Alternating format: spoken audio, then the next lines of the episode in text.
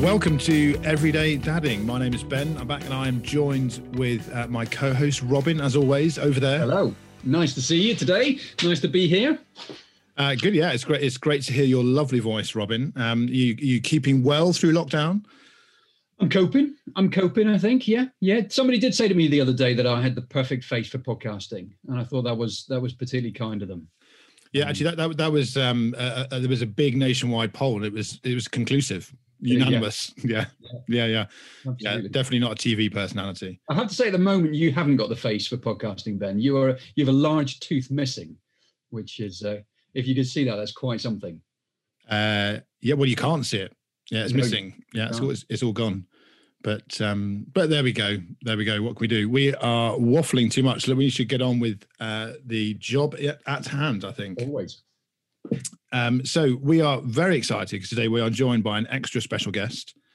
Um, so let me introduce Ed Drew, who is the director of Faith in Kids. Ed, how are you? Woo. I'm doing very well. It's an honour to be here. Thank you for having me. I don't think we've had a guest um, this big since I interviewed Ted Turner last week. Actually, um, so yeah, biggest biggest guest in the last seven days. it is great to have Ed on. Yeah, it's brilliant. Um, Ed, tell, tell, us a little bit about Faith in Kids. Give us the elevator pitch. What what, what are you doing day to day?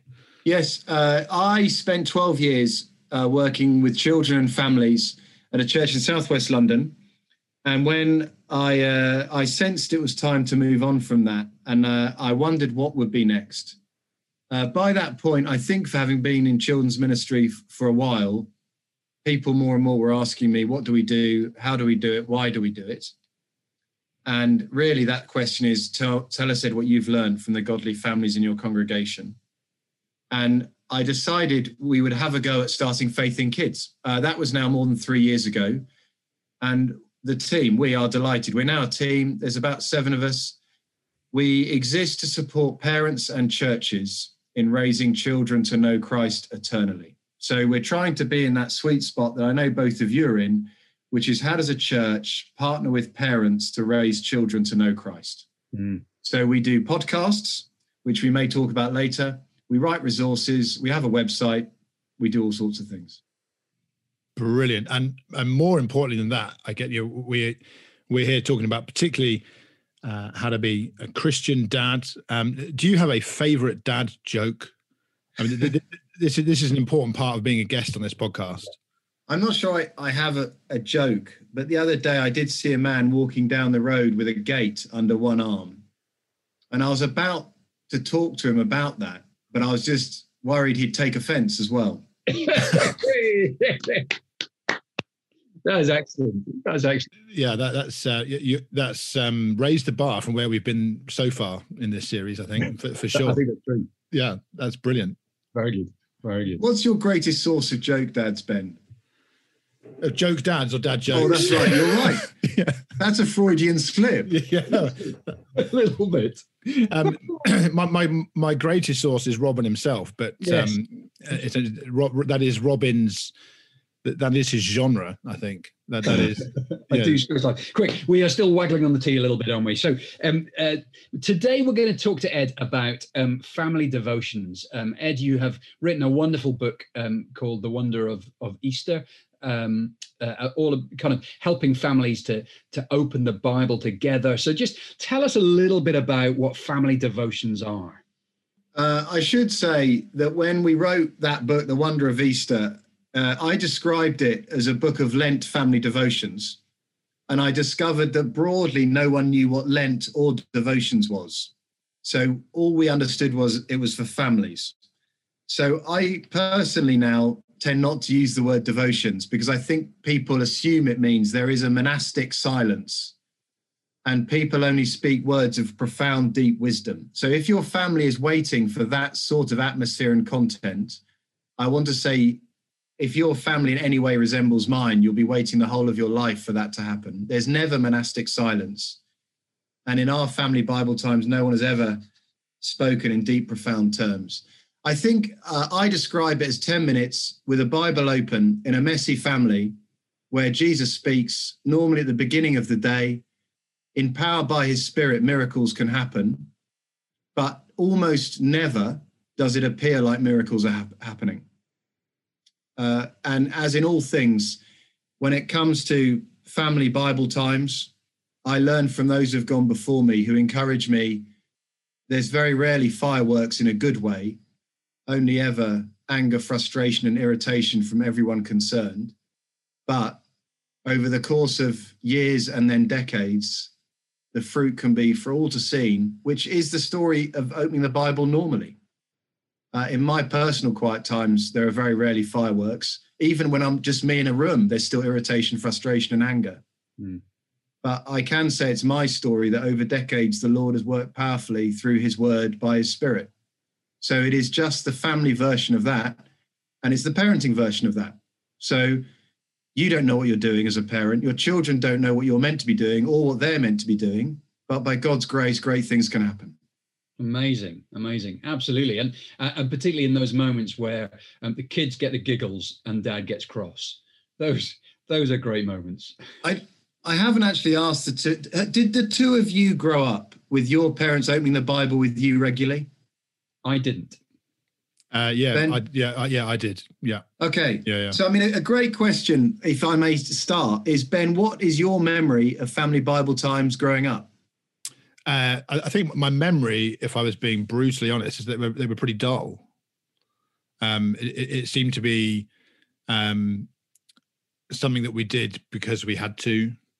Um, yeah, I don't, I don't remember I don't remember fireworks or those. Yeah, as you said. So tell me, if you were totally honest, Ben, what do you remember? What does stand out? If you were being really honest, I, th- I think so. Um, I'm painting a negative picture, which is not fair on my parents. Um, the, the negativity, I think, comes from the fact that I was a unregenerate small child. Um, but what I do remember as being positive is that actually this was something that was important to my parents this was something that was important in our family and and, and actually it, it, it was habit forming um but but also meant that i think i just grew up with a sense of um yeah, this is where we go to understand how to live life yeah that this is our source of truth I, I wouldn't necessarily articulate it in those ways as a kid but i guess that that was kind of drummed i guess that's what it did it drummed that in i think yeah, tell me, Ed, are, are those the kind of um, as you kind of you, you produced this resource and you chat to people through Faith in Kids? Are these the kind of responses you're getting from parents? What what are you seeing out there? Uh, the, the responses I get from parents, I I find unbelievably moving. So, uh, I my experience is is that most of the families in our churches aren't used to opening the Bible together regularly. Mm-hmm. Uh, I think the reasons they don't is normally a lack of confidence. They think they can't do it, uh, a lack of understanding of what does it look like. Because you know the, the three of us are probably um, the norm, which is that we are three Christian dads, and only one of us had it done with us regularly. So uh, let's be gentle with the families in our churches, and let's start by saying it's okay to assume you don't know what you're doing you're nervous, you don't know how to finish it, you don't know how to start it, you don't know how to answer the questions. Your children aren't used to it. And so, children not in a routine are a hard thing to get going. So, let's start with a spirit of gentleness and have a go. So, I wrote The Wonder of Easter, and I may come on to later mention Meals with Jesus, our forthcoming book of family Bible times. and both of them are written, honestly, for those families who don't know what they're doing. So once a family has a go, I, I was in a house. Um, I was staying overnight with some friends. They were at a church in Hull, and while I was there, their church was doing the wonder of Easter. They had a church WhatsApp group because they had worked out they need each other to say, "Mine was carnage. How was yours?" To encourage each other that they are not getting it wrong. And up pinged over breakfast a mother who said, My husband has just led his first family Bible time. Hmm. Now, and it, it, it was great. Now, in honesty, I would have written The Wonder of Easter for that one family right there. And uh, that moves me now to be very emotional. Hmm. In that that is enough. If you have had one family Bible time that you have led for the first time and lives haven't been lost, do it again tomorrow. Yeah. Another story of a, a children's worker in Southampton who, uh, a single mum in her church, uh, three kids, said, Look, I've never done one of these. I don't know where to start. I've, I've been persuaded by you to buy this book. Can you come and do one for us? She went round, she did one. The single mum honestly said, I can do that. Great. so so we need to be rocket- clear. It's Yeah, not rocket so- science, is it? it's not. It's not. Do not wait for the day your children sit at the table and, as one, say, Father, we are ready for your profound wisdom from the Bible. We will not move till you are finished. Don't wait for that day. That day is never going to come. Instead, anything that isn't routine is painful and hard. So you do one and you look at your children afterwards and say, That was the highlight of my day, and it won't be a lie. Because if you're a parent who loves Jesus and loves your children, it will be momentous. You then do it the next day and the day after that, and you look at each other after the first week, and you've probably only done three in the week because only Mary and Joseph didn't manage five in a week. And you look at one another and say, We're doing this, family. This is what it means to messily live for Jesus. Amazing. And Ben's recording of his childhood is what every parent needs to hear. I was bored, frustrated, but now as an adult, I say to mum and dad, thank you. Yeah. I was clear it mattered to you. So, Amazing. so we kind of say, you know, we're saying this is this is not a difficult thing. It's not. It's a simple thing. What? Why, why don't you spell out spell out for us what what what do you what's in that ten minutes? Okay, great. I mean, I first want to say I'm not actually saying it's not difficult. I think it is difficult. We we did them this morning. It's still difficult. If you asked any of my, you know, I opened the book we're using. One of my children said, "Please, can we not do that? Can we do this?" And I actually gave in because he was holding up a kid's storybook. He's six years old, and I thought, "Okay, I give in." You want to open that Bible? It's a Bible, so it's difficult. Uh, I we start with a prayer. I try to get someone different each day. Sometimes mum, sometimes me, sometimes a child. My six-year-old n- never prays for the thing I ask him to pray for. He always prays, "Dear Father, thank you for this day. Help us to have a good day. Amen." I then say, "Dear Father, please help this Bible time not to be awful. Amen." Uh, we then read a bit of the Bible. I would say normally less than five verses. Uh, I try not to do much talking because children want to do the talking. So if you have a principle of only one child talks at a time, they'll probably talk. Can I come up with one question for each child that is on this passage so they don't have to remember yesterday? I never say, What did we learn yesterday? because I don't know what we learned yesterday. So they don't either. I ask one question to each child. I normally leave my wife till last because if it's been a car crash, when I ask her a question, she'll probably think, I'll help you out, Dad, and give you an answer that will help us get to where we're going. And then I say, Should we pray? Uh, at the beginning, that's an awful thing to say because children pray if they're used to praying. We pray until we pray. So if you're starting to pray, I give a line to each child. Why don't you pray about this? Or even, why don't you say, My six year old dear father, thank you that? Uh, help us to be people who do what you say. That's the parable we looked at this morning. And then I do actually, when it's true, look my children in the eye and say, nothing better will happen to me today. And that's that's normally true. That's that's that's super helpful. That's that's um that's really good. Um, I guess what let's spell out a little bit then. It's difficult. It's a challenge. Um, it, it doesn't look particularly glamorous. Why go through the heartache? Isn't it easier just to get through breakfast and get on with the day? You why is this the best thing that you're going to be doing that day? Why is that the best thing for you? Look, I am I'm a broken father. I'm a broken father, and as my children get older, I am clearer and clearer that I have less to offer them. Hmm. Uh, and I think it's probably true that there is some sort of cycle I've been through, which in the first year of my first child's life, I was clear I had nothing to offer. I think then I probably believed I did.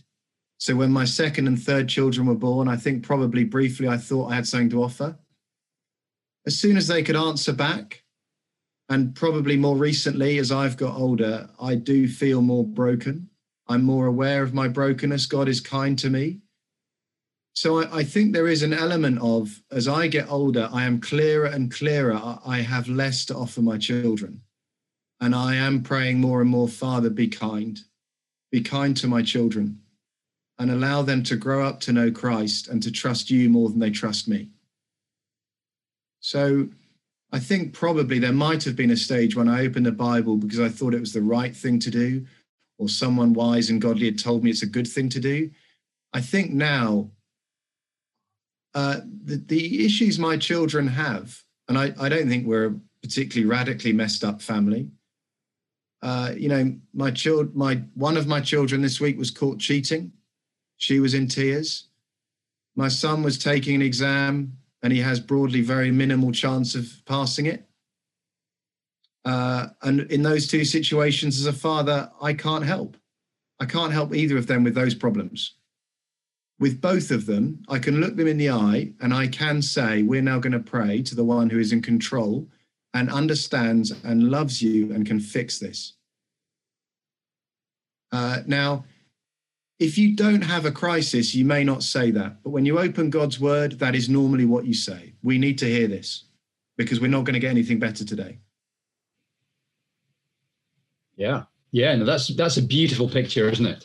Um, and I'd hope that that encouraged each of our dads listening uh, to say, I, I, I, can do this. I can do this. So there's an American guy who does a lot of family ministry, and he says, you know, something like 80% of parents know it's our responsibility to raise our children in the knowledge and fear of the Lord, but only about, you know, 10% of us do it. There is that gap between knowing what we need to do and being able to do it. And Ed, I think that's really helpful just saying this isn't rocket science. It's hard in terms of persevering, but actually, this is something we rely on God for, and uh, and we can do.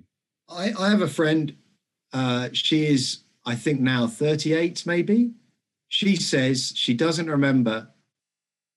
She doesn't remember a single day under her father's roof when he didn't open the Bible with her. Well, that's a testimony, isn't it? My, my kids can't say that of me. No. But when I hear her, sorry, and she is going on with the Lord, hmm. when I hear her say that, I want to be a better dad. Hmm. I want I want my children to say, and just so you know, when they come with their children to stay, he still does it. He still opens the Bible with his grandchildren and his son-in-law. And I I want to be that dad. Hmm. If they said nothing else of me at my funeral except he had very little to offer us, but he opened the Bible each day. My life would have been a success. That's a legacy, isn't it? Hmm. That's a legacy, something that we leave behind. Um, a, a, testimony of uh, of faithfulness in that way. Ed, thank you so much. Um, that's been really helpful. Just just um, as we wrap up, tell us a little bit about um, uh, meals with Jesus. It would be my pleasure. Uh, look, me, I'm I can make a joke, but the great thing about writing a, fam, a book of family Bible times about meals where Jesus was sat at the table, that it would be ludicrous if I claimed I'd done anything special in that process. Uh, there are in Luke's gospel eight meals Jesus had and a story about a meal. So I've taken those meals it takes four days to go through them because, as I've said, I don't believe anyone can do five a week. Uh, if you take four weeks to do four, great. Uh, and we just walk through those four stories, sorry, those nine stories. At the end of each day, I've tried to put a sort of what's this going to do with our hearts day? Because I think that's a battle for parents is to keep thinking, how is the Lord helping my child's heart rather than how am I helping my child's behavior? So something to help the child ponder, even if they're three or four. Uh, and it, uh, it's coming out in January. Meals with Jesus. Go to the Good Book Company website and sit at a table with Jesus with your kids, and uh, you won't regret it. And I think it's worth saying. Um, so the Wonder of Easter is also available Uh, even if it's not Easter, it's worth looking at the cross and resurrection of Jesus. And the one thing never, I about, never a bad time. It's a bit awkward time. if you do it in Advent, but otherwise it's fine. Um, the one thing I loved about that, Ed, was that it it it forced my whole not forced, but encouraged my whole family to respond, to engage. There are questions for the youngest, questions for the teenagers, etc. Um, and uh, and that was a beautiful thing uh, for us to do together as a family. Ed, thank you so much. Make sure um, that you check out the Faith in Kids podcast as well. You're you're really how often do you release pod, pods, Ed? We do every two weeks a Faith in Parents podcast, which confusingly can be found under Faith in Kids. And then Christmas, Easter, we're, we're just doing one for Halloween. You can find a Faith in Kids podcast, which is for the whole family, 15 minutes long. Go to Faith in Kids, you'll find two types of podcast. Brilliant.